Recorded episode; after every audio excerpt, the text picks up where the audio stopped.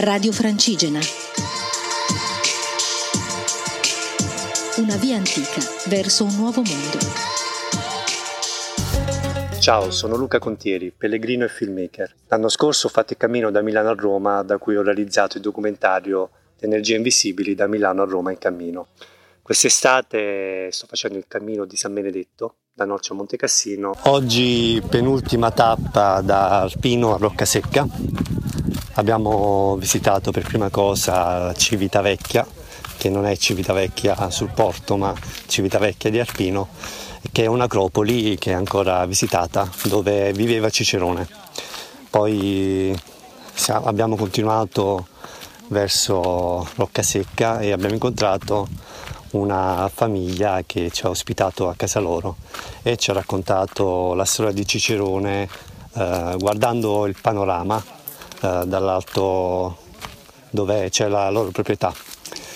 I signori ricci si chiamano.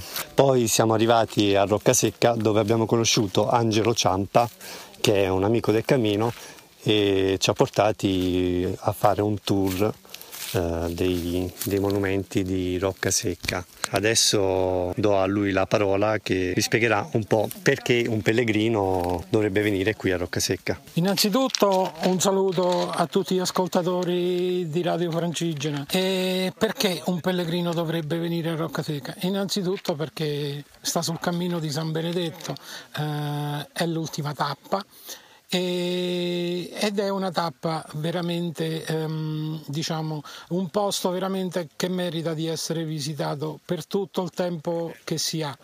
Logicamente non si può vedere tutto perché le cose sono tantissime, le testimonianze del passaggio di San Benedetto e dei Benedettini eh, sono infinite. Eh, non dimentichiamo che Roccasecca è la città natale di San Tommaso d'Aquino, eh, quindi eh, già questo meriterebbe la visita.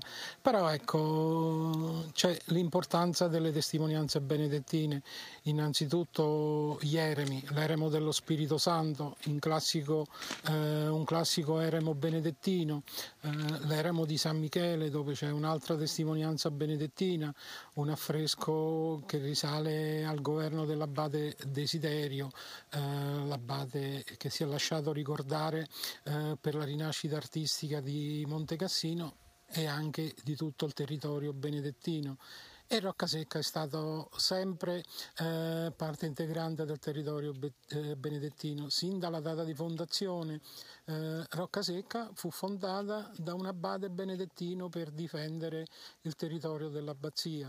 La fortezza che sta sulla rocca, eh, che ha dato il nome al posto, eh, Roccasicca, era un, un posto di difesa benedettino.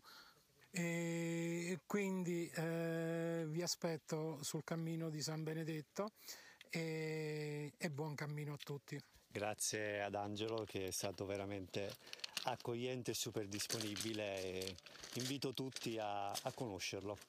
Ciao e a domani per l'ultima tappa. Arrivo a Monte Cassino. Ciao.